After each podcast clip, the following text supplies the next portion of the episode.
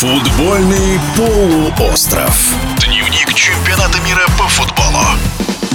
У футболистов сборной Германии перед заключительным туром всего одно очко. Проиграли сначала Японии и во втором туре смогли отыграться в самом конце в матче с Испанией 1-1. Может быть, немецкая сборная не так сильна на этом чемпионате? Вот что сказал обладатель Кубка УЕФА в составе «Зенита», ныне главный тренер футбольного клуба «Ядро» Санкт-Петербург Александр Горшков. На мой взгляд, сборная Германии и сборная Испании показали хороший уровень футбола и показали, что это две сборные, которые по-прежнему претендуют на самые высокие места.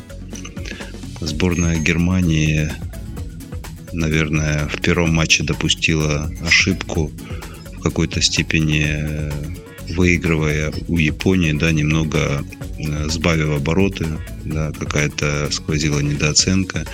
Из-за этого уступили и теперь поставили себя в очень сложную ситуацию.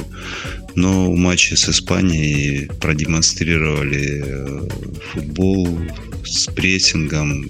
В общем-то, команды были достойны друг друга. И испанцы, и немцы практически играли одинаково. Ну, возможно, побольше контроль был за испанцами, но команды очень современно играли.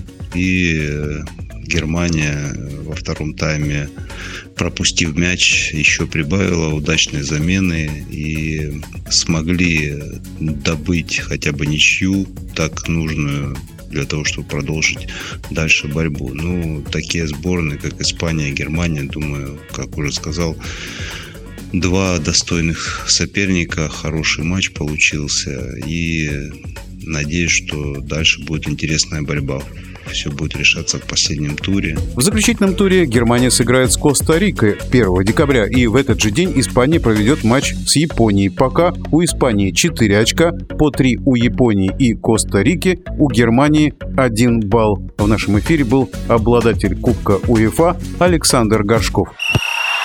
Футбольный полуостров. Дневник чемпионата мира по футболу.